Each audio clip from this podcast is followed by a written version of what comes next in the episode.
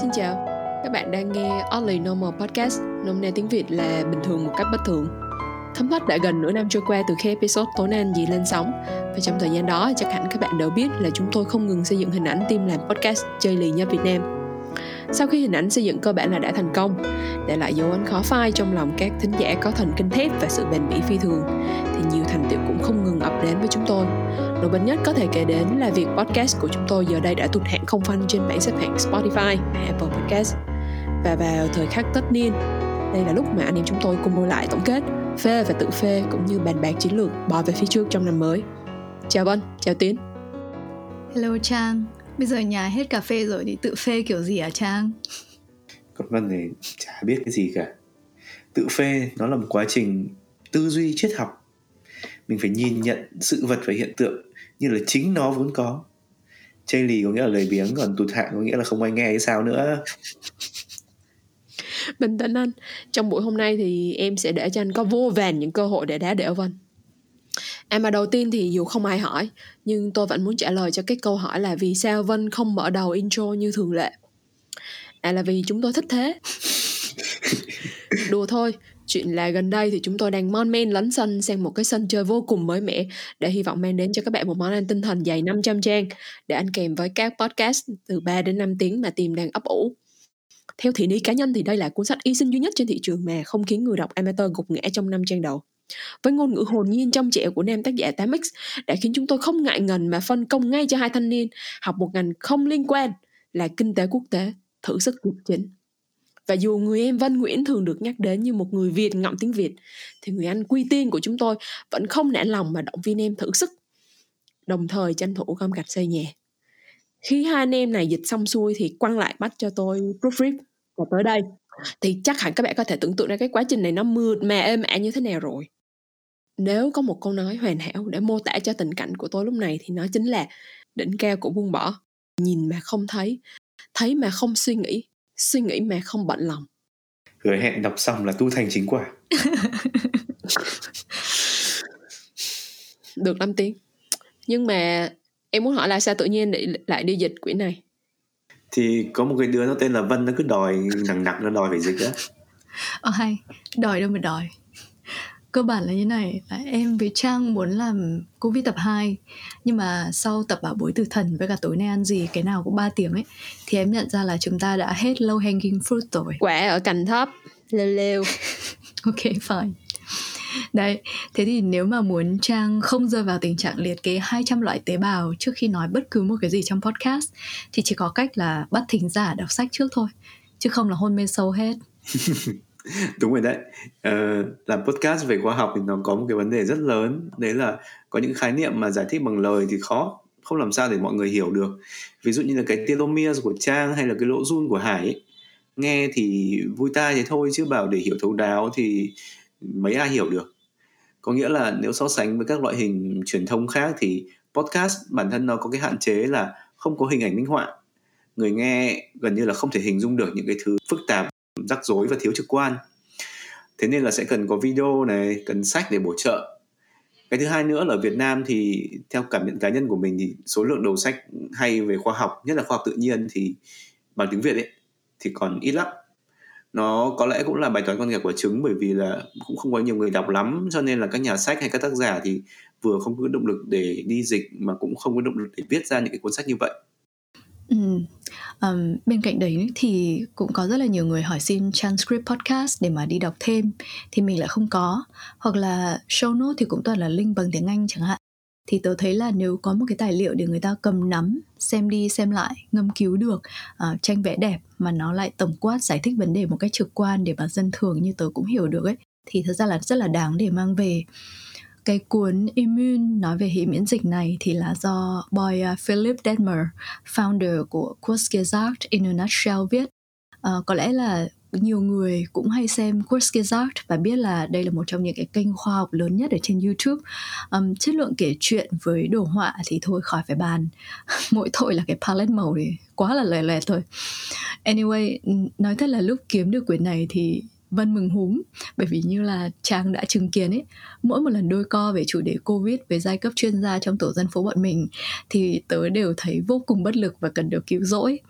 Thì khi mà có một quyển nó tổng quát những cái cơ chế miễn dịch cơ bản trực quan dễ hiểu như thế này để mà mang ra cho có common ground mà cãi nhau ấy, thì đúng là như bắt được vàng. Hơn nữa là nó viết kiểu rất là hài nữa. Thế nên là thôi, chân ái đây rồi. In terms of tinh thần ăn thua của Văn trong những cuộc đấu khẩu thì xin hùng hồn khẳng định với các bạn là không một thế lực nào có thể cứu rỗi linh hồn được Văn Nguyễn.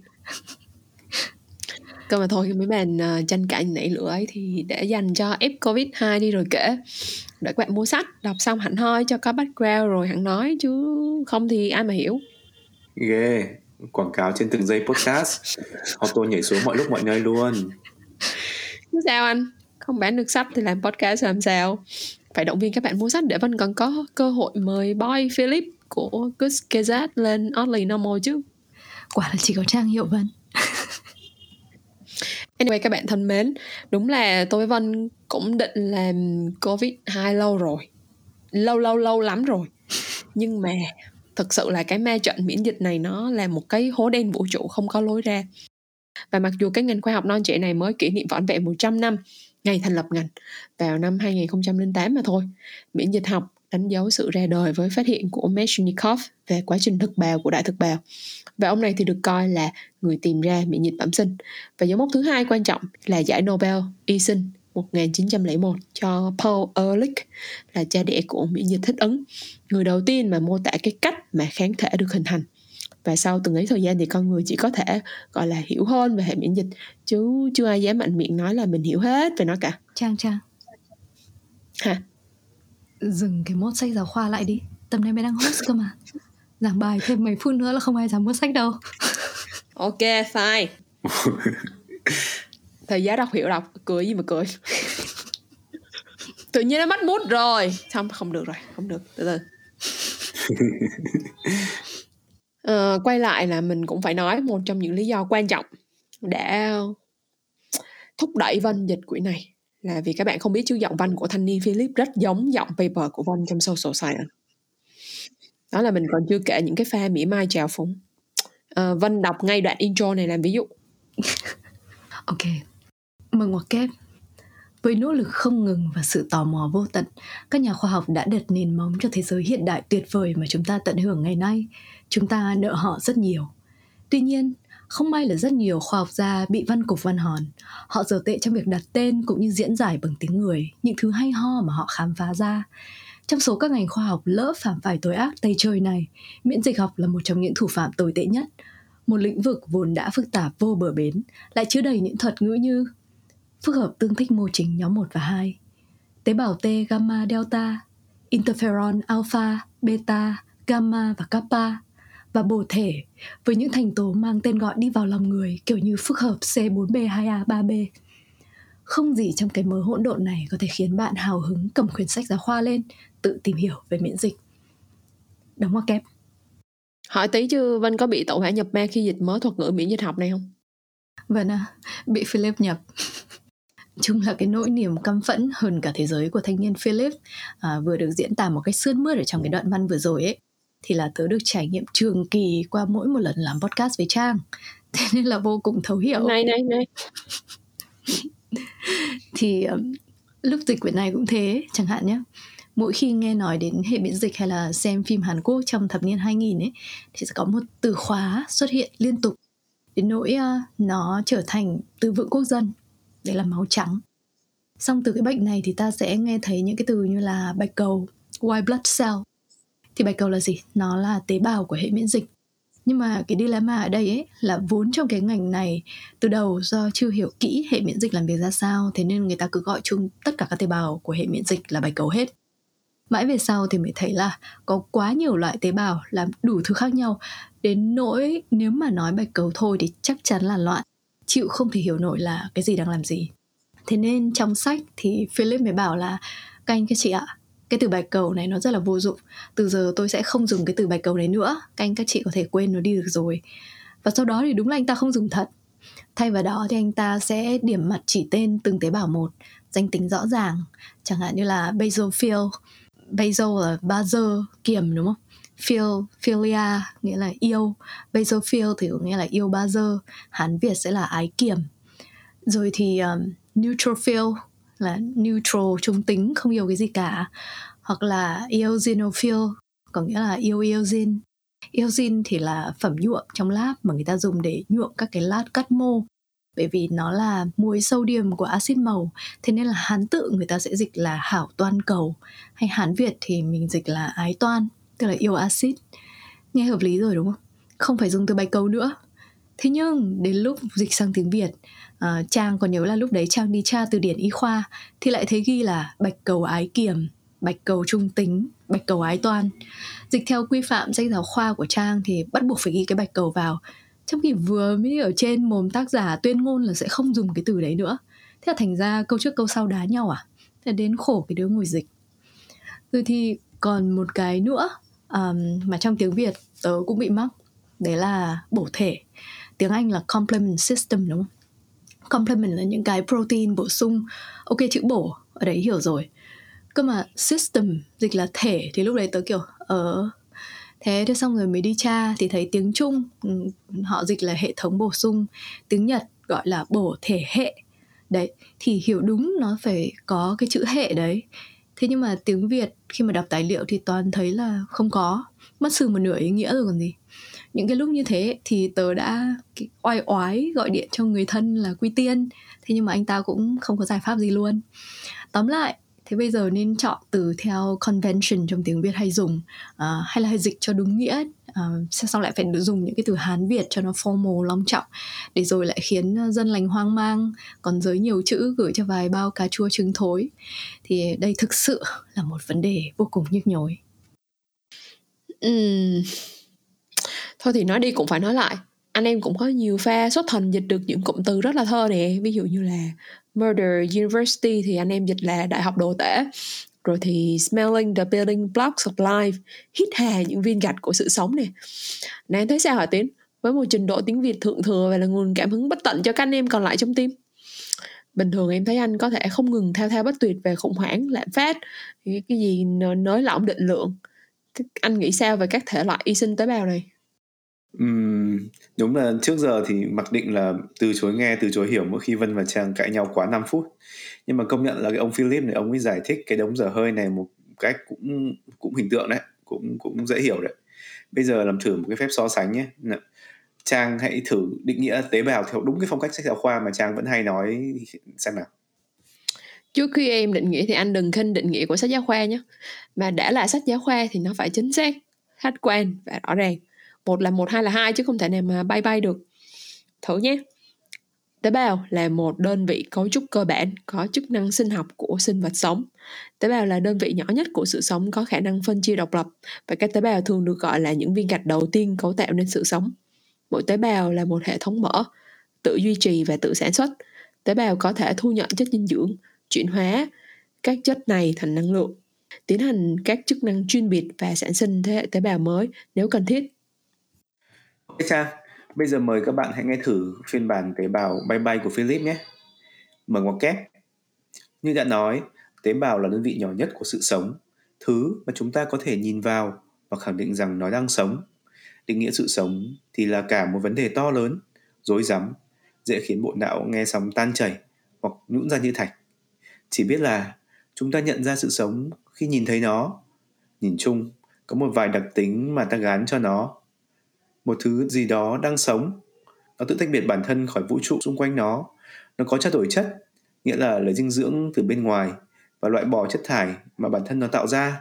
Nó phản ứng với các kích thích, nó phát triển và tạo ra thêm nhiều bản sao của chính nó. Tế bào làm tất cả những điều này và bạn được tạo thành gần như hoàn toàn từ chúng. Cơ bắp, các cơ quan, da và tóc của bạn đều được tạo thành từ các tế bào. Dòng máu nóng chảy trong cơ thể bạn cũng vậy. Và vì kích thước chúng rất nhỏ, chúng hoàn toàn không có ý chí tự do, cảm xúc hay mục đích cuộc đời, cũng không biết chủ động đưa ra quyết định. Tóm lại, tế bào là những robot sinh học, được điều khiển bởi hàng hà sa số các phản ứng sinh hóa, điều hướng bởi các đơn vị thậm chí còn nhỏ hơn nữa. Đóng ngoặc kép. Nghe có thơ mộng hơn hẳn phiên bản sách giáo khoa của Trang không? Là một hậu duệ của những kỳ thi tốt nghiệp trung học phổ thông, tốt nghiệp đại học, nơi mà những câu hỏi đầu tiên ắt phải là định nghĩa thế nào là hiện tượng tán xạ ánh sáng, chứ không phải là em là ai theo style Âu Mỹ. thì em sẽ có vài lời phản biện cho phong cách định nghĩa của sách giáo khoa. Thứ nhất, định nghĩa sách giáo khoa là đơn giản hóa những cái khái niệm phức tạp mà đôi khi để tiêu hóa được. Đột biến gen là những biến đổi trong cấu trúc của gen liên quan đến một hoặc một số cặp nucleotide xảy ra tại một điểm nào đó trên phân tử ADN. Trong sách sinh học 12 thì anh sẽ phải nằm lòng cái việc cấu trúc ADN được tạo thành từ hai chuỗi polynucleotide song song ngược chiều nhau từ sinh học lớp 10 rồi. Ví dụ thôi nha, em quên hết rồi. Hiểu đơn giản thì các khái niệm sẽ được xây dựng tầng tầng lớp lớp lên nhau như một cái cây, và để hiểu được những cái phức tạp ở ngọn cây, anh sẽ phải trèo lên từ những cái thành phần cơ bản ở gốc rễ chẳng hạn. Thì cái kiểu viết của Philip á, thì rõ là nó đi vào lòng người hơn sách giáo khoa, cái đó thì không bàn cãi. Nhưng đọc kỹ thì anh sẽ thấy nó mơ hồ khi mà nó dùng rất là nhiều tính từ nè, so sánh hay là nhân cách hóa. Để ý nhé, thanh niên không hoàn toàn không có định nghĩa sự sống là gì. Thay vào đó thì thanh niên mô tả những cái đặc tính của sự sống. Sách giáo khoa thì khó mà viết theo kiểu này được, vì nó không đảm bảo là 10 người đọc thì đều hiểu theo một hướng giống nhau. Nhưng mà đôi khi 10 người đọc không ai hiểu. Đùa thôi. Dĩ nhiên ở đây anh em không ai kỳ thị sách giáo khoa hết, bởi vì anh Tiến là người đi bán sách giáo khoa mà. Bán sách giáo khoa để bán sách giám khảo. Đúng không Tiến? Bán sách giáo khoa để bán sách giám khảo các bạn. Và rõ ràng sách giáo khoa và sách popular science ấy, thì nó là hai cái medium khác nhau, phục vụ cho những cái mục đích cũng hoàn toàn khác nhau. Và đúng như người đã xuất sắc vượt qua mọi kỳ thi ra trường trong vai trò valedictorian cho hay, thì sách giáo khoa nó phải formal, không được miêu tả bay bổng. Còn sách popular science thì informal, thế nên là tha hồ cho trí tưởng tượng bay xa. Tuy nhiên ngoài vấn đề khó nuốt ấy, thì còn một cái issue nữa về sách giáo khoa. Đấy là về bản chất thì sách giáo khoa nó tiêu hóa cái hiện thực phức tạp hộ cho người đọc, làm cho nó thành những cái miếng nhỏ cơ bản mà dễ nuốt hơn.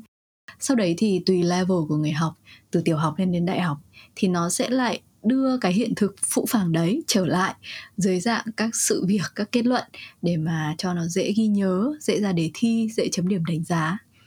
Về mặt kinh tế thì rất là hiệu quả. Thế nhưng mà cái dở là đấy không phải cái cách mà người ta làm khoa học. Khoa học không phải là một tập hợp sự kiện và kết luận, mà là một đống thử và sai. Thường xuyên người ta sẽ phải đặt dấu chấm hỏi, rồi thậm chí là vứt bỏ những cái thứ từng được coi là nền tảng cơ bản ở trong sách giáo khoa nếu muốn trả lời những cái câu hỏi lớn hơn, nền tảng hơn. Như cái cách mà Einsteinian Physics đã thay đổi toàn bộ paradigm của Newtonian Physics, và rồi một ngày kia thì sẽ có ai đó thay đổi paradigm của Einstein vậy. Teaser luôn nhân dịp Tiến và Trang đôi co về tế bào, viên gạch đầu tiên cấu tạo nên sự sống. Đấy là tập sau, Hải sẽ tái xuất giang hồ với chủ đề Origin of Life, nguồn gốc sự sống. Đến lúc đó thì các bạn sẽ thấy là việc đầu tiên người ta làm là đi đặt câu hỏi sự sống là gì? Replication hay là metabolism. Những cái biểu hiện mà ta cho là đặc tính của sự sống như là sinh sản phân chia, trao đổi chất và tương tác với bên ngoài, thì cái nào là quan trọng hơn, là nền tảng cơ bản hơn. Rồi thì đấy là sự sống mà chúng ta quan sát được ở trên trái đất thôi. Thế còn sự sống ở những nơi khác thì sao? Nó có cần phải có những cái biểu hiện kia hay không? Có cần phải là carbon based hay không? Hay có thể là nhiều dạng thức khác?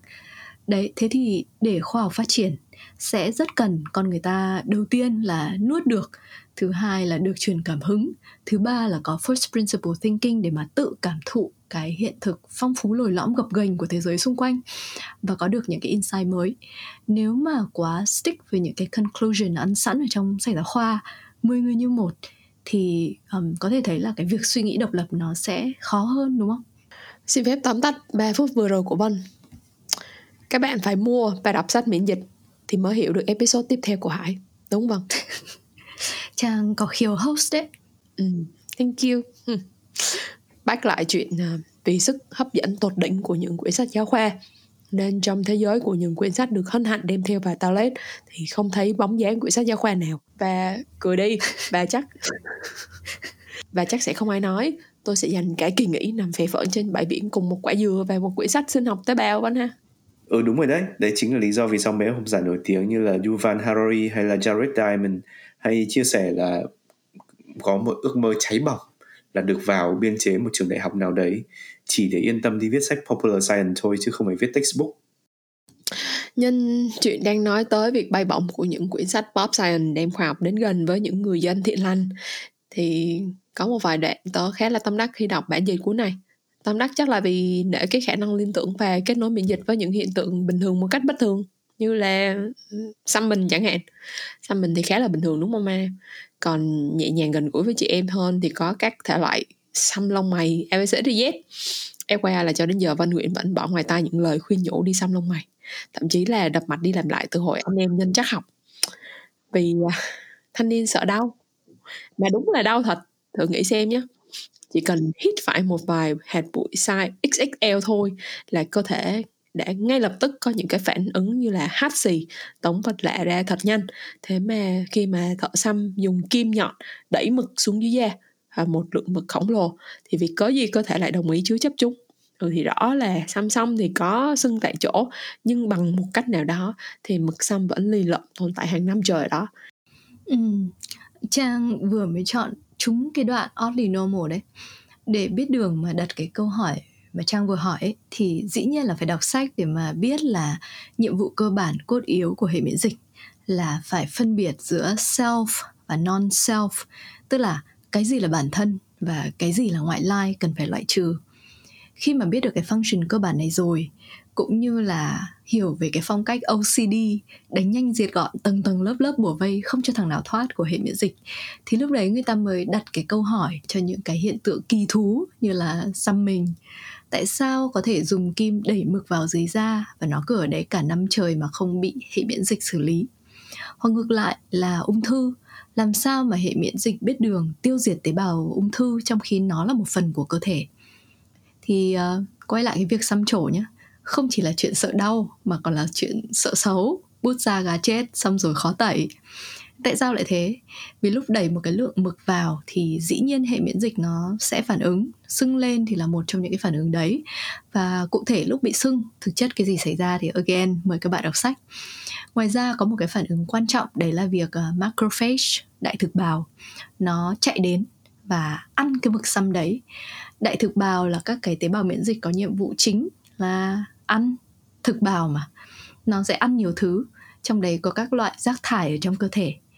Khoan, tại sao có đại thực bào ăn mực xăm rồi mà hình xăm vẫn ở đấy? Thật ra là vì hạt mực nó quá to, đại thực bào bị nghẹn, không nuốt được. Mang tiếng là chị đại nhưng mà nó chỉ ăn được mấy cái miếng vừa miệng thôi.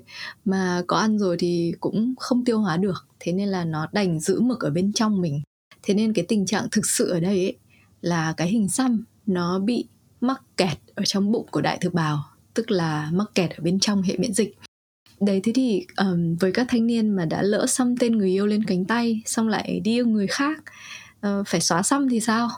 Cách xóa hình xăm phổ biến đấy là dùng một cái tia laser đặc biệt đâm xuyên qua da, làm nóng các hạt mực khiến chúng căng lên và vỡ ra thành nhiều mảnh nhỏ. Một số trôi đi, một số khác lại bị ăn bởi đại thực bào, thế là lại kẹt ở đấy. Điều này khiến việc xóa hình xăm trở nên vô cùng khó khăn, bởi vì mặc dù một lúc nào đấy các cái đại thực bào già chứa đầy mực nó sẽ chết, và các đại thực bào trẻ thay thế sẽ đến và nuốt những người tiền nhiệm, tức là cả cái đống mực ở bên trong đấy tiếp tục kẹt. Tóm lại là đại thực bào không thể phá hủy và vì vậy nó chỉ lưu trữ và lờ cái lượng mực xăm đó đi thôi. Thế nên hình xăm mới tồn tại được trong nhiều năm. Dần dà qua mỗi một cái chu kỳ tái tạo thì một ít mực nó sẽ bị mất đi, hoặc là một số đại thực bào mang một tẹo đi chỗ khác. Vì vậy hình xăm của các bạn sẽ bị mờ đi theo thời gian và trở nên kém sắc nét ở các cái góc cạnh. Chính thế, yêu thôi đừng xăm nhé. Quay lại một chi tiết mà Văn có nói ở trên, thì làm thế nào để mà hệ miễn dịch biết đường tiêu diệt tế bào ung thư trong khi nó là một phần của cơ thể? Ở Việt Nam báo đài hay viết theo kiểu ung thư bị gây ra bởi các yếu tố ngoại lai như là kiểu ăn uống, rồi ô nhiễm không khí hay là phơi nhiễm với các chất hóa học độc hại gây ung thư. Nghe thì có vẻ tế bào ung thư chính là tế bào bị nhiễm độc. Bệnh ung thư là do từ bên ngoài tác động vào, chứ bình thường nếu tế bào được êm ấm bên trong cơ thể thì không có sao cả. Hiểu như vậy có đúng không? Không hẳn. Anh có nhớ trong ép bảo bối tử thần em đã tra tấn anh về cái việc tế bào nhân lên như thế nào, rồi telomere là gì, rồi chết tế bào theo lập trình apoptosis như thế nào không? Khúc này siêu liên quan luôn. Tế bào thì luôn luôn phân chia, và cái quá trình phân chia của tế bào thì luôn tồn tại rủi ro. Ngày qua ngày khi anh sống càng lâu á, thì hệ quả của việc tế bào tiếp tục nhân lên là hư hỏng cũng sẽ tích lũy dần trong cơ thể. Trong sách tìm nhớ có đoạn này, Philip nó so sánh việc tế bào phân chia về rủi ro, thương tổn giống như là việc anh photocopy một cái tập tài liệu nhào nát từ năm này sang năm khác, thử bản sao của tài liệu ấy. Và tế bào nhân lên thì cũng giống y như vậy. Và thực tế, hầu hết các thương tổn xảy ra trong chính cái quá trình sống hàng ngày, chứ không cần lý do hay nguyên nhân đặc biệt nào. Đơn giản, hầu hết nó là ngẫu nhiên và hên xui. Mấy cái yếu tố mà anh nhắc tới ở trên, mọi người hay nghĩ là nguyên nhân gây ung thư, thực ra nó một cách khoa học và chính xác hơn thì nó là yếu tố nguy cơ. Yếu tố nguy cơ tức là phơi nhiễm càng nhiều với cái yếu tố này, cái xác suất mà tế bào gặp xui sẽ nhiều hơn lên. Thế nên dù cho báo đài có gào thét về việc hút thuốc làm tăng nguy cơ ung thư phổi, thì nhiều thanh niên hút thuốc vẫn tự chấn an rằng thì tôi quen chú này bác kia hút thuốc mãi đến cuối đời có sao đâu. Tế bào thì luôn luôn phân chia. Cơ thể có 40.000 tỷ tế bào phân chia sòn mỗi ngày, thì kiểu gì cũng xảy ra lỗi. Lỗi nhiều thì kiểu gì cũng có một cái trở thành ác tính, bởi vì đi đêm lắm có ngày gặp ma mà. Thế nên cơ thể sẽ phải có các cơ chế để kiểm soát. Một trong những cơ chế đó là telomere. Bạn nào không nhớ telomere là gì, hoặc là hồi đấy nghe nhiều tiếng Phạn quá, vào tay này ra tay kia, thì xin mời đọc sách Immune rồi nghe lại Bảo Bối Tử Thần là sẽ hiểu ngay. Nó chính là cái đoạn về giả thiết liệu telomere có phải là antagonistic pleiotropy ở trong tập Bảo Bối Tử Thần ấy. Cái idea ở đây là lý do mà cơ thể bắt buộc phải lão hóa, hay nói cách khác là telomere ngắn lại đến lúc kịch hay flick limit thì tế bào nó sẽ dừng không phân chia nữa rồi tự sát bằng apoptosis. Thì đấy là để kiểm soát ung thư, có nghĩa là đây là một cái trade off, không chết vì lão hóa thì sẽ chết vì ung thư. Cách dễ nhất để mắc bệnh ung thư là sống đủ lâu, kiểu gì cơ thể cũng sẽ phát sinh một dạng ung thư nào đó ở một thời điểm nào đó trong đời. Có nghĩa là một ngày đẹp trời, các tế bào trong cơ thể bạn quyết định rằng chúng không còn muốn là một phần của bạn. Người ta bảo ung thư là sự phản bội vĩ đại nhất mà bạn có thể trải nghiệm, đau hơn nhiều so với việc người yêu của bạn xóa hình xăm tên bạn trên cái tay cô ấy. Đấy, thế thì làm sao mà hệ miễn dịch biết đường tiêu diệt tế bào ung thư trong khi nó là một phần của cơ thể? Từ từ, trước khi nói đến chuyện hệ miễn dịch xử lý như thế nào thì phải nhấn mạnh lại là không phải cứ tế bào đột biến với nhân lên là sẽ thành ung thư, bởi vì có rất nhiều đột biến không có gây hại gì cả, nên là nó phải hỏng hóc theo một cái kiểu cụ thể nào đó thì mới thành ung thư được. Đúng rồi, đoạn này trong sách Philip có giải thích dễ hiểu lắm, còn mà thôi tiện nhắc đến rồi thì để teaser nôm na luôn nhé. Đấy là để trở thành ung thư thì thường là phải có một số hư hỏng cụ thể trong 3 hệ thống quan trọng.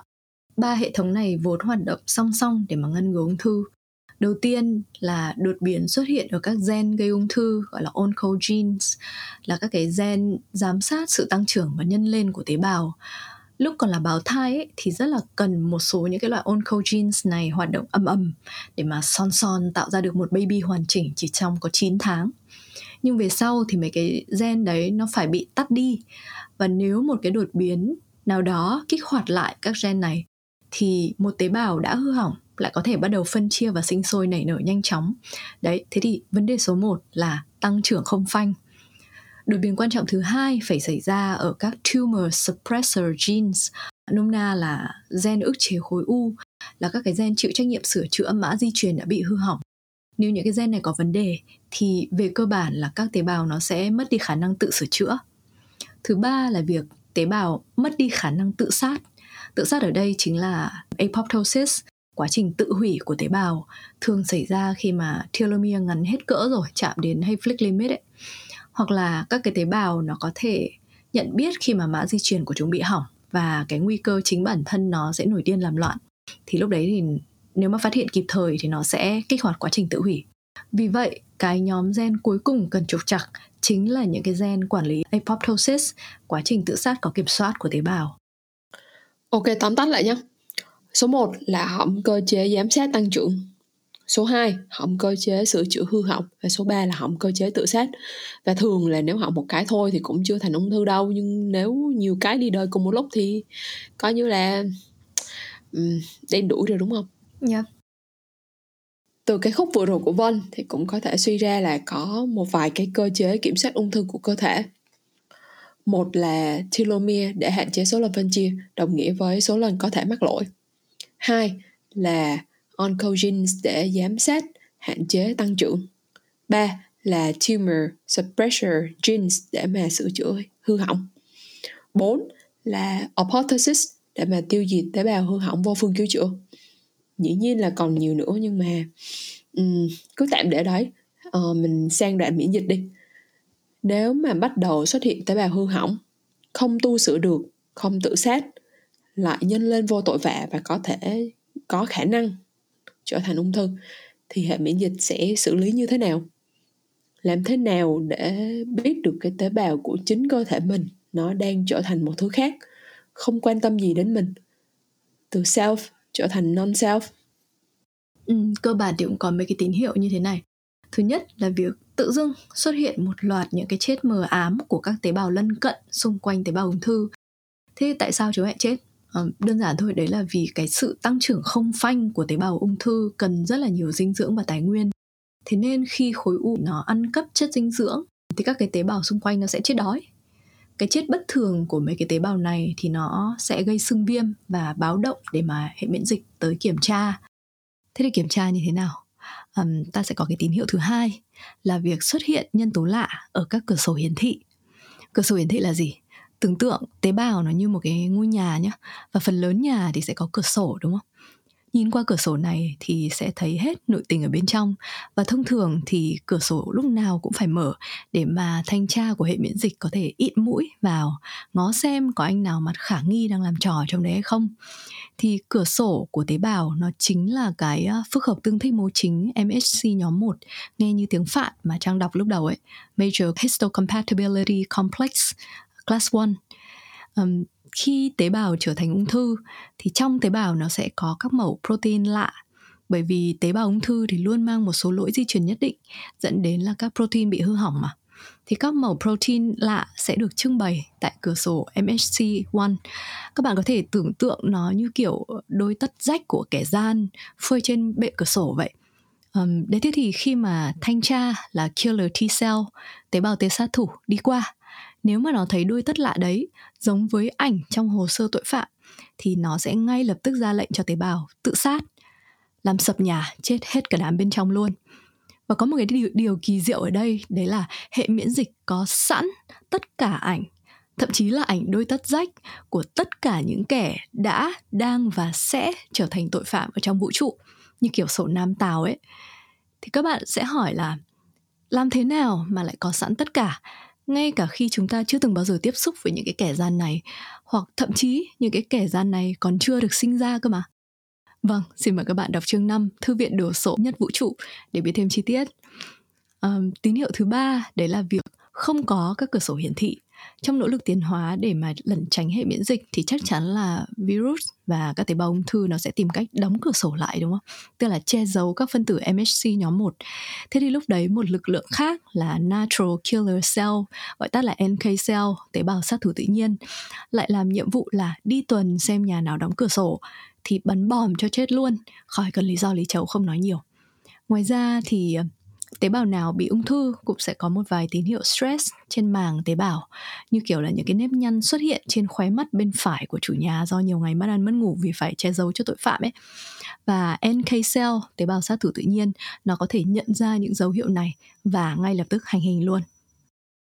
Và khi nói đến cái chuyện nhận diện kẻ gian hay phát hiện dấu vết ở đây thì có nghĩa là các tế bào miễn dịch sở hữu các thụ thể có khả năng gắn kết với các protein này, như là kiểu chìa khóa cắm vào ổ khóa vậy.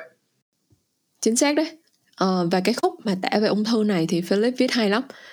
Trích một đoạn cho các bạn cùng nghe nhé. Hãy cùng nhau vẽ một bức hình minh họa những gì xảy ra ở đây. Tưởng tượng một nhóm người ở Brooklyn quyết định rằng họ không còn là một phần của thành phố New York nữa.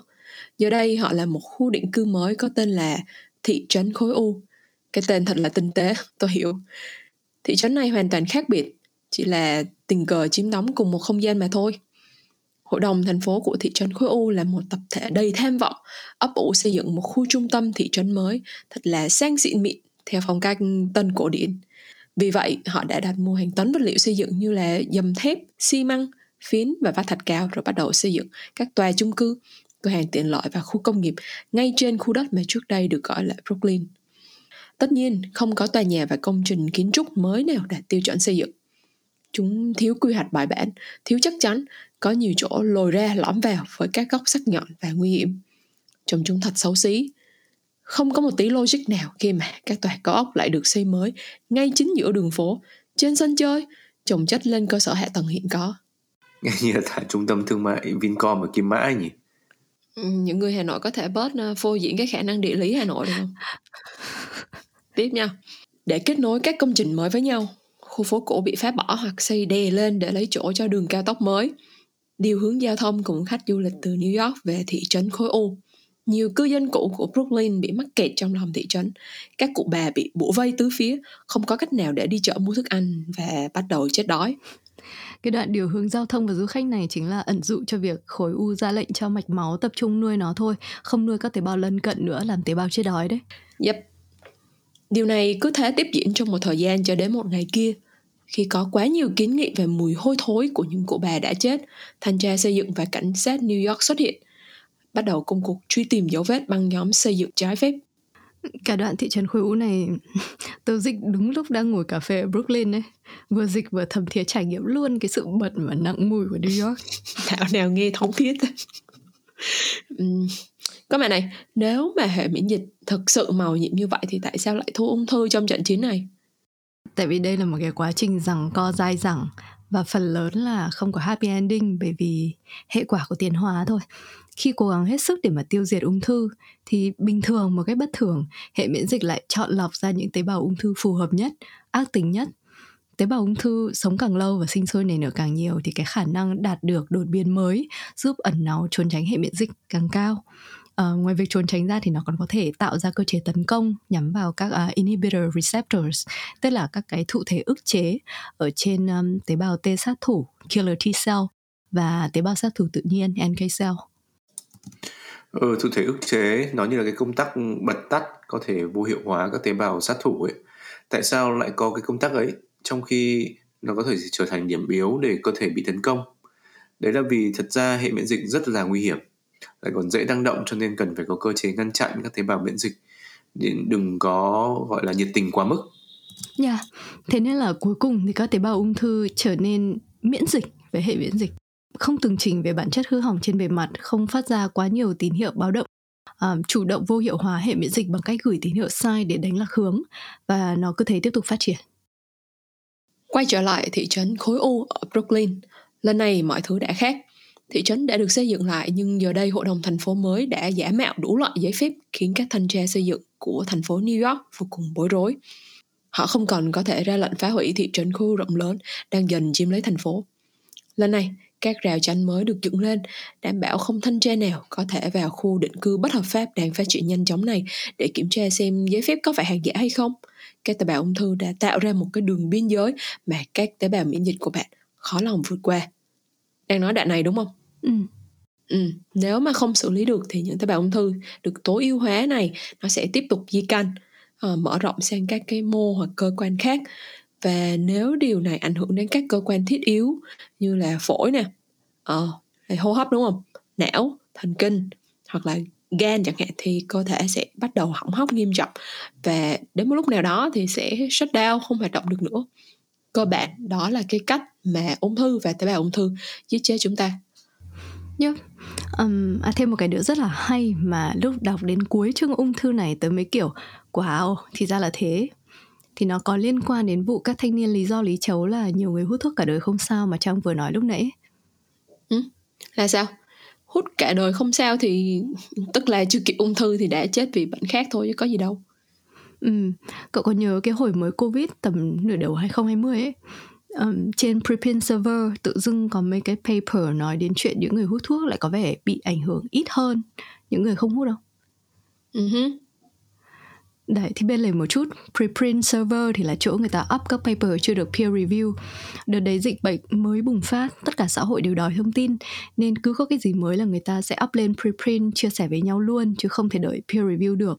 Thì hồi đó, cái lúc ra mấy cái paper về chuyện hút thuốc dường như lại đem lại some protective effect này ấy, thì tớ thấy nó không intuitive một tí nào cả. Hút thuốc thì sẽ ảnh hưởng xấu đến hệ hô hấp, Covid lại làm suy hô hấp, hai cái cộng lại phải làm bệnh nặng hơn, chứ tại sao lại đỡ nặng được? Hồi đấy thì tớ cũng chỉ nghĩ là thứ nhất đây là nghiên cứu quan sát chưa được peer review và nó quan sát thấy được là cái signal hút thuốc á, thì đỡ bị bệnh nặng. Nhưng tại vì không có cơ chế nên chả biết đúng sai thế nào. Thì trong sách này cái phần hút thuốc và hệ miễn dịch, Philip có nói đến một cái mà tớ nghĩ là có thể giải thích cho cái signal đấy. Đấy là nicotine ở trong thuốc lá, nó làm cho các tế bào miễn dịch chậm chạp, lờ đờ và không hiệu quả. Thì trong điều kiện bình thường, cái điều này nó rất có hại bởi vì nó sẽ làm giảm khả năng tấn công, tiêu diệt các tế bào ung thư non trẻ. Các bệnh như cúm nó cũng sẽ nguy hiểm hơn nhiều đối với những người hút thuốc, thậm chí là còn dẫn đến tử vong, chết người nữa. Thế nhưng trong trường hợp COVID nặng, cấp tính, cái lúc mà người ta nằm trong ICU ấy, thì cái nguy hiểm lại là bão cytokine cơ.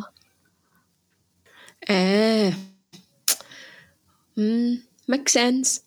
Hiểu ra rồi. Ủa, hiểu như nào vậy? Bão cytokine hay là cytokine storm thì trong mấy COVID mà bọn em có nhắc tới rồi. Bản chất nó là một cái feedback loop khiến cho hệ miễn dịch hoạt động quá đà. Các cái phản ứng miễn dịch mà xảy ra trong chuỗi này thì nó kiểu như là tác động qua lại, cái này trigger cái kia, tạo thành một cái vòng tròn không hồi kết.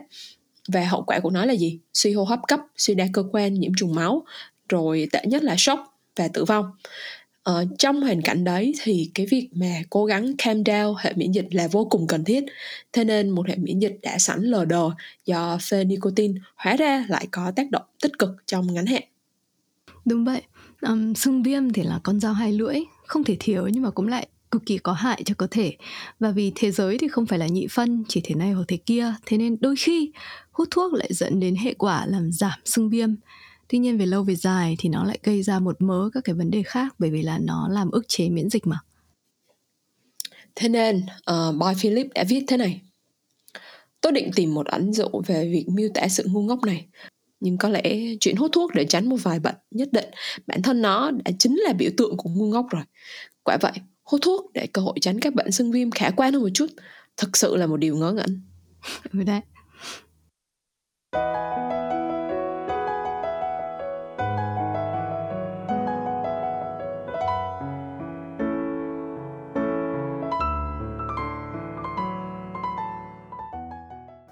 Ok, vừa rồi là chuyện hệ miễn dịch có nhiều cơ chế rất hay, hoạt động hăng say quả cảm, kể cả trong trường hợp mực to quá, đại thực bào nuốt phát nghẹn, hay trong trường hợp ung thư mà hệ miễn dịch phải tranh đấu dai dẳng đến cùng. Thế nhưng nhắc đến hệ miễn dịch thì phải nói đến mấy trường hợp ái âm như là bệnh tự miễn, hay là tự nhiên lại lăn quay ra dị ứng với những thứ vô hại làm cho con người khốn đốn. Câu hỏi là tại sao bình thường có một mớ cơ chế hay ho như thế mà có lúc hệ miễn dịch lại dở chứng, kiểu như là bị ngu á? Trả lời mấy câu hỏi này thì ta cần phải quay lại hai cái mệnh đề ban đầu mà Vân có nhắc tới. Thứ nhất là nhiệm vụ cơ bản của hệ miễn dịch, đấy là phân biệt giữa self, tức là bản thân mình, và non-self, tức là ngoại lai. Những cái gì ngoại lai thì hệ miễn dịch phải loại trừ. Thứ hai, hệ miễn dịch có một cái thư viện vô cùng đồ sộ nhất ở vũ trụ luôn, như là lúc nãy Vân có giải thích ấy. Trong cái thư viện đấy thì nó chứa hồ sơ của tất cả những cái kẻ mà đã, đang và sẽ có thể trở thành tội phạm. Cái hồ sơ đây có nghĩa là gì? Các bạn có thể hiểu là mỗi cái hồ sơ nó là một thụ thể. Thế câu hỏi tiếp theo là thế cái thụ thể là cái gì? Mỗi thụ thể là một cái cụm protein đóng vai trò giác quan của tế bào. Thụ thể hoạt động cơ bản giống như là một cái chìa khóa ấy, và chúng có khả năng gắn kết với một số phân tử cụ thể ở trên các mầm bệnh. Thì những cái phân tử này nó giống như là ổ khóa. Và cứ bao giờ chìa khóa tra trúng vào ổ khóa thì sẽ có một cái tín hiệu kích hoạt được gửi tới hệ miễn dịch. Cái thư viện đồ sộ nhất vũ trụ này lưu trữ hàng tỷ cái chìa khóa. Và mỗi khi có một vật thể lạ xâm nhập cơ thể, hệ miễn dịch sẽ đem hết tất cả các chìa khóa ra tra thử. Nếu mà có cái chìa nào tra trúng, lập tức nó sẽ gọi đội bảo kê đến ngay. Tuy nhiên là mấy cái chìa khóa này ấy, đôi khi nó cũng trục trặc, nó không phải là chỉ gắn được vào những cái vật thể lạ từ bên ngoài, mà trong một số trường hợp nó lại cần gắn được vào ngay cả các tế bào ở trong cơ thể. Kiểu như là các bạn thả bà chuột ra nhưng chẳng may là có con chó, con mèo nó ăn phải.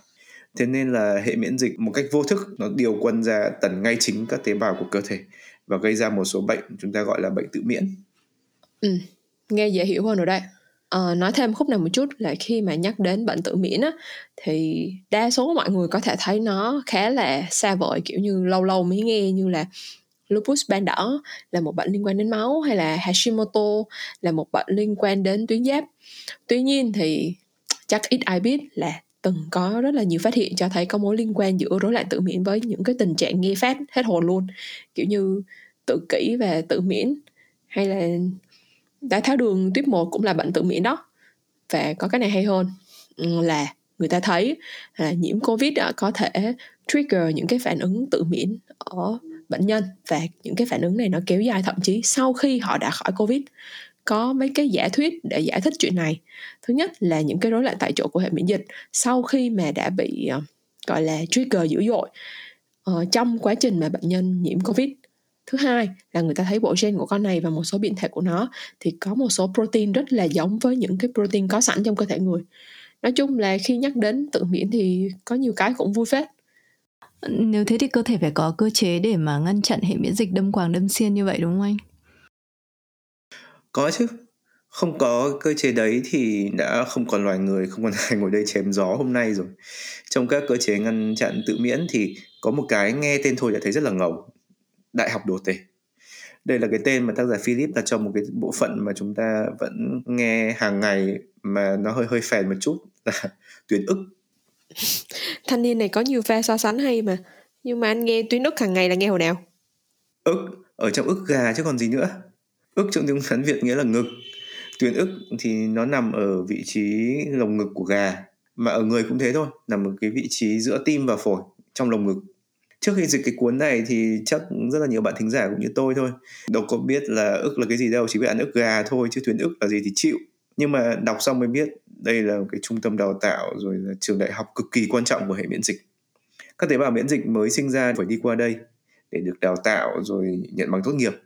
Mà đào tạo nghĩa là gì? Đào tạo không phải là bắt tế bào miễn dịch học thuộc bằng cửu chương hay bằng chữ cái đâu ạ, mà là nó sẽ là thử và sai. Tuyến ức sẽ cho tế bào miễn dịch mới sinh lần lượt đi thử nhận diện đâu là quân địch, tức là các loại vi trùng, vi khuẩn, nấm, rồi ABCGZ, với quân ta, tức là các tế bào của cơ thể. Ông tướng nào mà nhận đúng thì sẽ được vào quân ngũ, được tập kết ra mặt trận đánh nhau. Ông nào mà nhận sai thì bỏm, chú được tiễn về miền cực lạc, không có cơ hội số 2, không có cơ hội được thả ra để đi giết nhầm tế bào của cơ thể. Vì vậy tác giả Philip mới gọi đây là đại học đồ tể. Tức là học sinh học ở đây thì cứ phải gọi dạ bảo vâng, ngoan không để đâu cho hết. Vì không nói đến chuyện vô kỷ luật, mà chỉ cần làm sai bài tập về nhà là ô tô lên bàn thờ rồi. Nhưng mà này có nhiều học sinh bị xử lý không, hay là chỉ dọa cho vui thôi? Hoàn toàn là không có dọa đâu nha. 90% học viên của cái trường này sẽ nằm lại vĩnh viễn, không bao giờ có thể ra được trường. Chỉ có một thiểu số nhỏ được sống sót. Để bây giờ tôi đọc thử cho các bạn nghe một cái đoạn trong sách về cái trường đại học này. Ở trong cái đoạn này thì có một khái niệm là tế bào T, là một loại tế bào miễn dịch nha các bạn. Mở ngoặc kép. Chúng ta đã thoáng thấy một nhóm tế bào T trên chiến trường khi họ lao vào giao tranh và thay đổi cục diện cuộc chiến, mặc dù những phẩm chất của họ còn chưa được ta khám phá và bình luận một cách tử tế. Tế bào T làm nhiều việc khác nhau, từ điều phối các tế bào miễn dịch khác, trở thành siêu vũ khí chống virus, cho đến tiêu diệt tế bào ung thư. Chúng ta sẽ nói về tế bào tuyệt vời này cùng tất cả những điều đáng kinh ngạc mà nó làm được một cách chi tiết hơn ở phần sau. Bây giờ, bạn chỉ cần nhớ, nếu không có tế bào T thì bạn chết chắc. Chúng có thể là tế bào miễn dịch thích ứng quan trọng nhất mà bạn có. Nhưng trước khi có thể chiến đấu vì bạn, chúng cần phải vượt qua chương trình đào tạo nguy hiểm khủng khiếp tại tuyến ức. Việc thi trượt một bài kiểm tra ở đây không có nghĩa là điểm kém. Thi trượt nghĩa là chết. Tuyến ức là trường đại học đồ tể, nơi mà tất cả các tế bào T phải đỗ tốt nghiệp, không phải chỉ để cha mẹ tự hào, mà là để sống sót. Đóng bằng kép. Tuy nhiên thì các bạn biết rồi đấy, kỳ thi nào mà chẳng có sai sót. Giáo viên thì có thể chấm lỗi, sinh viên thì gian lận, nên là vẫn có những cái tế bào T mang thụ thể có thể gắn kết và tấn công chính bản thân, tốt nghiệp và đi ra ngoài, nằm ngoài vòng pháp luật. Ngoài ra có những cái trường hợp tế bào trong cơ thể vì lý do nào đó mà biến đổi, làm cho hệ miễn dịch tưởng đó là kẻ lạ. Hoặc cũng có trường hợp vi khuẩn virus muốn ngụy trang, trốn hệ miễn dịch nên chúng nó tiến hóa để trở nên giống với cơ thể hơn. Do đó thì việc hệ miễn dịch bắt nhầm rồi tấn công cơ thể là khá dĩ, hoàn toàn có thể xảy ra. Anyway, đó là bệnh tự miễn đúng không? Thế còn dị ứng thì sao? Các bạn có thể hiểu như thế này nhé. Hệ miễn dịch nó hoạt động giống như là thuốc trừ cỏ. Trừ một mình cỏ thì không khó. Khó ở chỗ cỏ lẫn với lúa. Mà lúa thực ra cũng là một giống cỏ thôi. Làm sao để chọn thuốc diệt cỏ mà nó chỉ gây ra chết cỏ chứ không gây ra chết lúa. Như đã nói ở trên thì cơ chế phân biệt bạn thù của miễn dịch là dựa vào thư viện thụ thể. Nhưng mà nếu thụ thể nhận nhầm thì sẽ gây ra dị ứng. Dĩ nhiên không phải cứ có thụ thể thì sẽ auto bị bệnh tự miễn hay là bị dị ứng đâu nhé. Thường thì sẽ phải có một vài sự kiện xảy ra để trigger về cái bệnh đó. Cụ thể thế nào thì mời các bạn đọc sách để biết thêm chi tiết. À, có một cái hay là tại sao càng ngày càng xuất hiện nhiều bệnh dị ứng, đặc biệt là cứ ở các nước càng tân tiến thì tỷ lệ bị dị ứng lại càng cao. Chẳng hạn như là sau 8 năm ở Nhật thì em cuối cùng cũng ăn hành, cuối cùng cũng bị dị ứng phấn hoa rồi này. Thế thì anh giải thích cái khúc bị dị ứng vì thiếu giun đi Tiến. Để đi sâu hơn vào cái cơ chế của dị ứng thì chúng ta phải biết là ví dụ như là Trang bị dị ứng ốc chẳng hạn, thì đầu tiên là Trang sẽ phải ăn ốc lần thứ nhất. Và cái lần này thì Trang sẽ chưa bị sao cả. Sau khi ăn ốc lần thứ nhất, những cái mảnh vật chất của ốc, các protein của ốc sẽ lan truyền tứ tung trong cơ thể. Cái này thì áp dụng với cả ốc hay bất cứ một cái thức ăn, thức uống gì khác.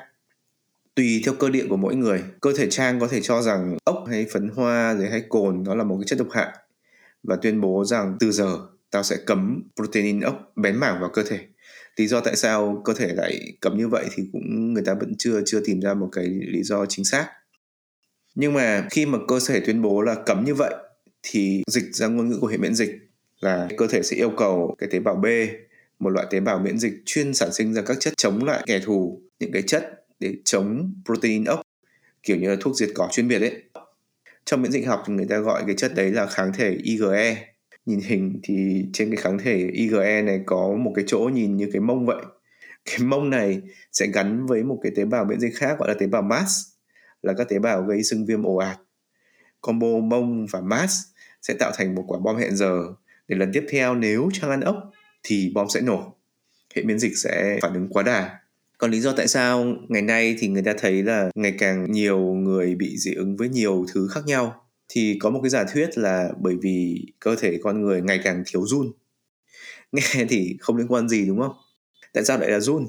Tại vì giun là vật ký sinh rất là to so với những cái vật ngoại lai khác. Và nó đòi hỏi những cái vũ khí nặng đô như là quả bom của kháng thể IgE và tế bào mast thì mới xử lý được. Ngày xưa khi mà điều kiện vệ sinh còn thiếu thốn ấy, thì không có thuốc tẩy giun. Xong rồi thì vấn đề giun sán nó lại là vấn đề thường trực. Nên là lúc nào cơ thể cũng phải trữ sẵn nguyên liệu làm bom ở trong người, gọi là sống chung với lũ ấy.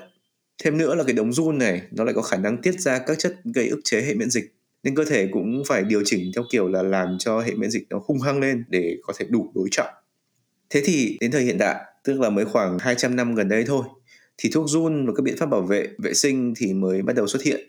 Ở các nước phát triển thì người ta trở nên là sạch sẽ quá, đến mức là giun sán gần giảm hẳn và gần như là không có. Tuy nhiên là 200 năm thì quá mới.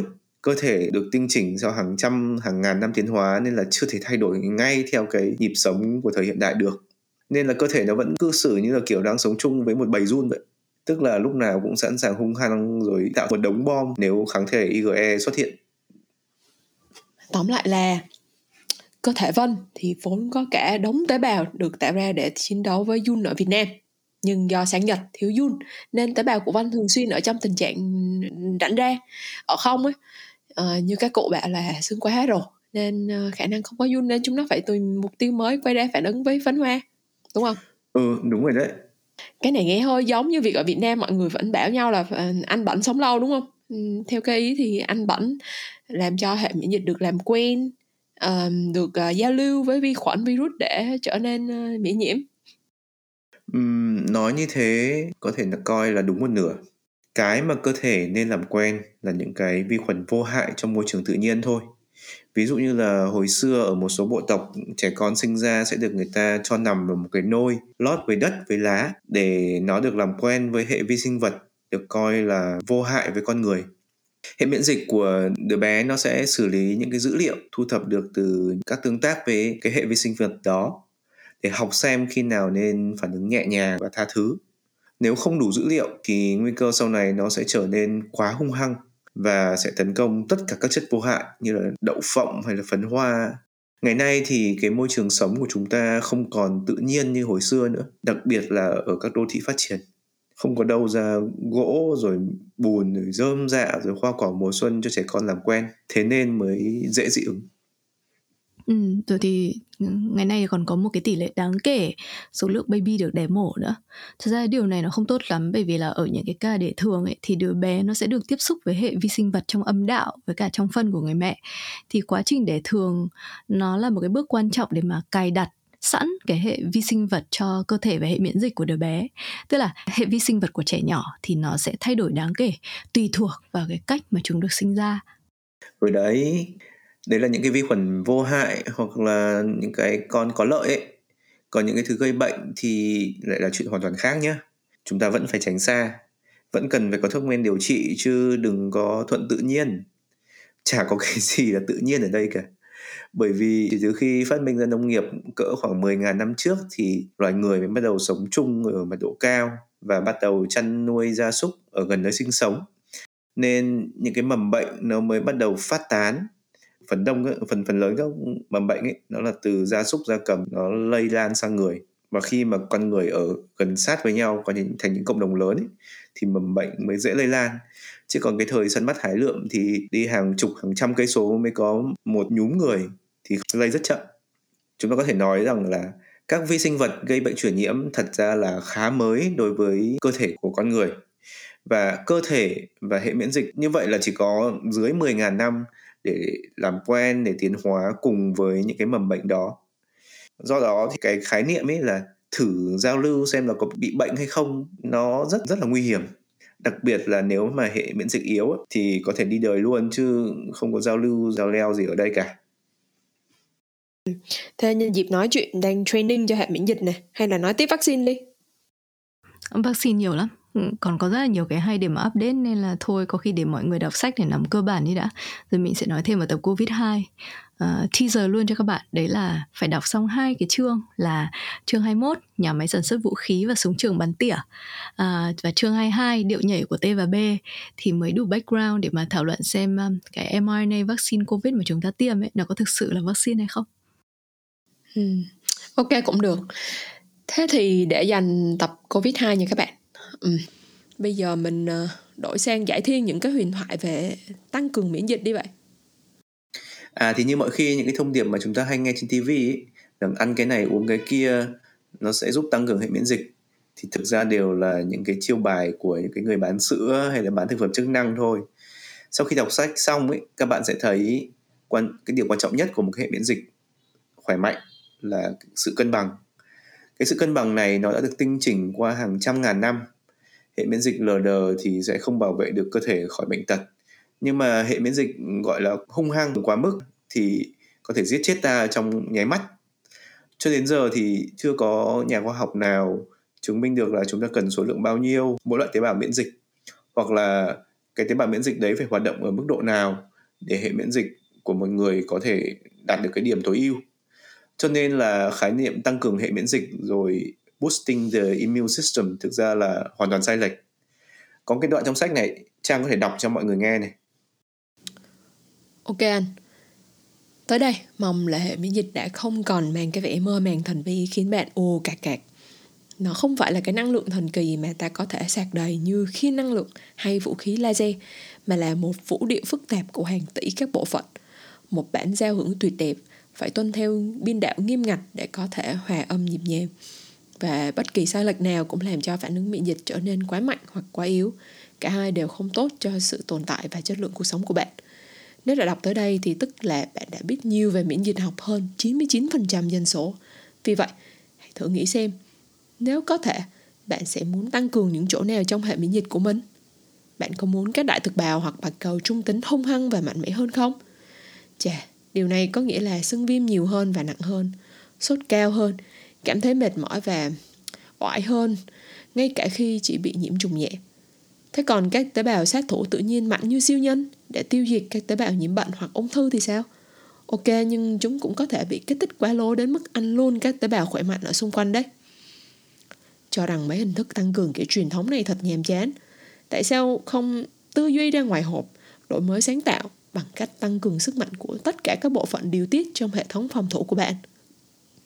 Vâng, để rồi chúng dập tắt luôn hệ miễn dịch, mở toang cơ thể, khiến bạn dễ dàng bị nhiễm trùng bởi những mầm bệnh vô hại nhất. Bạn hiểu điều tôi muốn nói ở đây chứ? Tăng cường miễn dịch là một ý tưởng tệ lậu phát minh ra bởi những người làm thị trường để dụ bạn mua những thứ vô dụng. May thay, khả năng tăng cường được hệ miễn dịch khá là thấp, vì về cơ bản, không thứ gì bạn có thể mua một cách hợp pháp thực sự làm được điều đó. Ngay cả cái thuật ngữ hệ miễn dịch mạnh mẽ cũng sai tuét. Trên hết, cái bạn cần là một hệ miễn dịch cân bằng nội môi, hung hăng rồi lại bình tĩnh. Bạn muốn những vũ công lịch lãm như kỹ vũ đạo hơn là những cầu thủ bóng bầu dục hăng hái, đập phá mọi thứ một cách nhiệt thành. Ở đây, khả năng cao là hệ miễn dịch của chúng ta đã được tinh chỉnh để hoạt động của nó ở chính xác mức độ cần thiết. Nói đến chuyện tăng cường miễn dịch thì có một cái ví dụ rất là khét tiếng như thế này.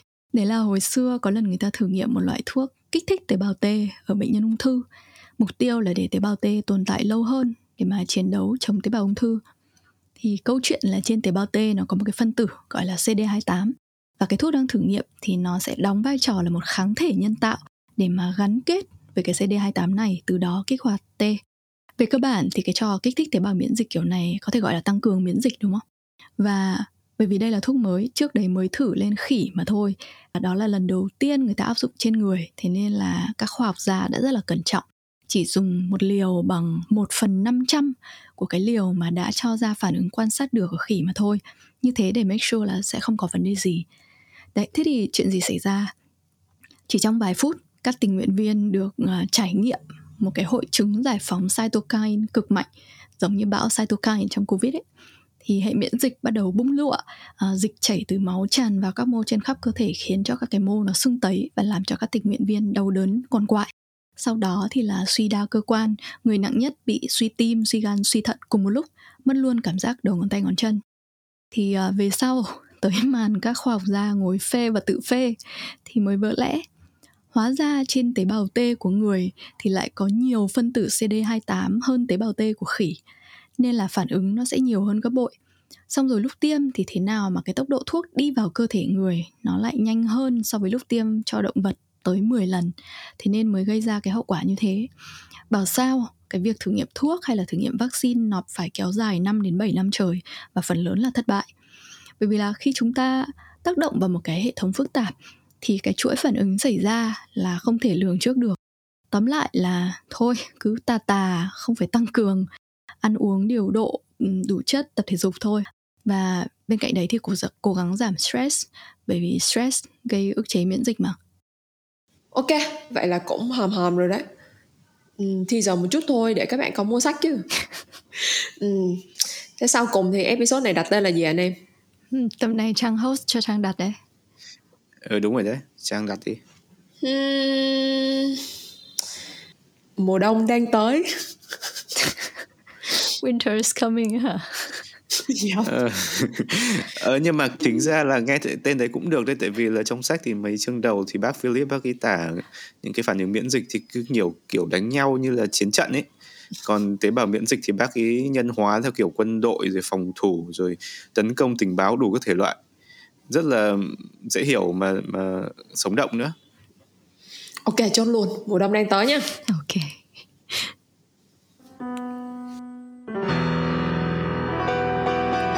Tưởng tượng một ngày kia bạn thức dậy, trong người có đôi chút khó ở, một cảm giác đau rát ở cổ họng, mũi sụt xịt, bạn ho vài tiếng. Mệt nhưng không đến mức phải nghỉ làm. Bạn nghĩ thầm khi bước vào phòng tắm, cáu kỉnh vì cuộc sống này thật lắm trái ngang. Và trong khi bạn đang cố tỏ ra mình không phải là một đứa trẻ nhõng nhẽo, thì hệ miễn dịch của bạn lại lặng thinh chẳng thấy than phiền. Bởi nó còn đang mải giữ cho bạn sống sót để có thêm một ngày mà tiếp tục ca thán.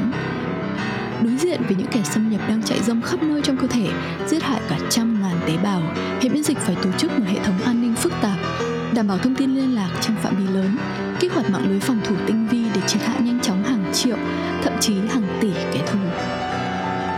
Một cách thần kỳ, tất cả những cam go đó đã diễn ra khi bạn chỉ hơi hơi khó chịu, uể oải kỳ cọ thân mình dưới vòi hoa sen. Đó là bởi hệ thống phức tạp này gần như vô hình với bạn. Hệ miễn dịch, viết bởi Philipp Dettmer, dịch bởi Oddly Normal, dự kiến trên tay quý 1 năm Quý Mão. Với gần 500 trang in màu bìa cứng, thấm đẫm đầy mồ hôi và nước mắt của hai dịch giả ngọng tiếng Việt là Quy Tiên và Văn Nguyễn, order trực tiếp tại Facebook Oddly Normal hoặc trên website oddly-podcast.com/store. Giá bán dự kiến dưới 50 vạn Việt Kim. 299.000 là được rồi. Anh chốt giá rồi à? Nhưng giá thấp thế thì phải bán cả 1.000 cuốn mới hoa vốn đấy. 2.000. Này Tiến, đến 30 anh định làm anh em bắt ngộ cả lỗ rồi. Trường em hay đùa là sinh viên mua cốc trà sữa 50.000 70.000 không tiếc chứ. Ok, thêm topping 70.000 không tiếc chứ. Sách chuyên ngành 200.000 chê đắt, phải mua sách photo đấy.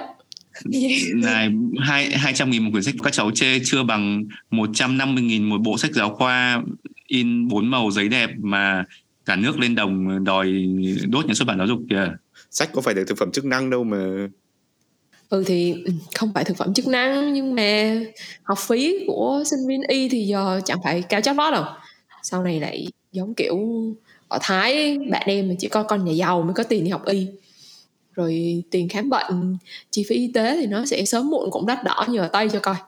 Đấy thì mới thấy là có những cái kiến thức cơ bản về sức khỏe tổng quát thì quan trọng như thế nào á. Chứ bị ung thư rồi mới nhịn trà sữa đi mua sách về đọc để đã muộn. Nói đến chuyện đi khám bệnh ấy, thì phải nói là tháng trước về Sài Gòn, được Trang đưa đến phòng khám, tớ rất là cảm động. Bởi vì lần đầu tiên trên đời đến bệnh viện ở Việt Nam mà có cảm giác được bác sĩ đối xử tử tế, giải thích ân cần nữa.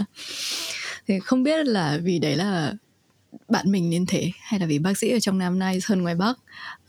Bởi vì là thường cái chuyện bác sĩ ngồi giải thích cặn kẽ cho bệnh nhân hiểu tình trạng, rồi mấy cái chỉ số sức khỏe là không có đâu nhá.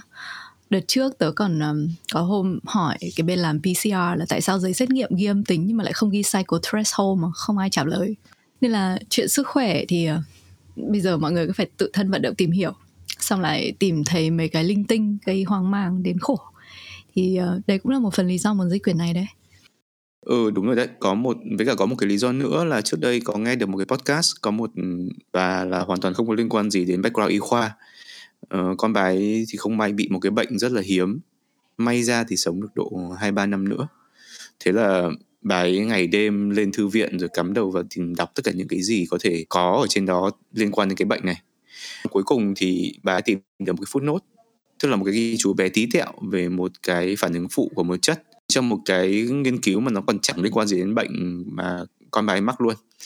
Thế nhưng mà nhờ cái footnote đấy thì bà ấy tìm được cái phương thuốc chữa cho con. Mà sau đấy thì từ cái phương thuốc này thì bà ấy mở công ty và đạt được cái doanh thu cả tỷ đô luôn. Nghe rất là truyền cảm hứng luôn nhé. Anyway, em thấy rất là mãn nguyện sau khi dịch xong quyển này. Còn thôi, bán đi chồng cả và anh như Tiến á. Mà này, công nhận là sách ở Việt Nam rẻ thật. Mỗi tội là sách hay thì hơi ít, đặc biệt là mấy cái quyển khoa học cơ bản. Nhưng mà nói đi thì cũng phải nói lại, sách không đúng thị hiếu thì chả nhà xuất bản nào chịu dịch. Mà không chịu dịch các cháu chẳng có mà đọc, một vòng luẩn quẩn thôi. Thế nên thôi Tiến ạ, vì đầu tiên là em hứa sẽ di chúc đống sách của em cho anh, mà không cho anh một nửa được, còn lại cho Hải. Còn tao cho mày đồng ebook. Ship về Việt Nam thì rẻ chứ ship sang Canada thì đắt lắm á. Ok. Đấy, việc thứ hai là phải đặc biệt cảm ơn các khán giả đã donate cho Oddly Normal, và cả các bạn đã mua sô-cô-la cha già dân tộc hay là đông lào ketchup nữa. Thì sự ủng hộ thiết thực này đã hỗ trợ cho chúng tôi một phần kinh phí để mà thực hiện cuốn sách này, tất tần tật từ mua bản quyền cho đến in ấn xuất bản. Có nghĩa là khi cầm trên tay cuốn sách thì tôi hy vọng các bạn cảm nhận được đóng góp của chính mình ở trong đó, rằng bạn là một phần của nó. Và nếu một ngày kia bạn nằm trên giường bệnh, tình cờ phát hiện ra cô bác sĩ chữa trị cho mình chính vì đọc cuốn sách này mà muốn trở thành bác sĩ, thì đừng quên các cụ bảo rồi, gieo nhân nào thì gặp quả đấy, in a good way. Thôi nha, chúc mừng năm mới nha. Chúc mừng năm mới đi mày. Chúc mừng năm mới tất cả các bạn nha. Happy New Year. Chúc năm mới Quý Mão các bạn khỏe như mèo.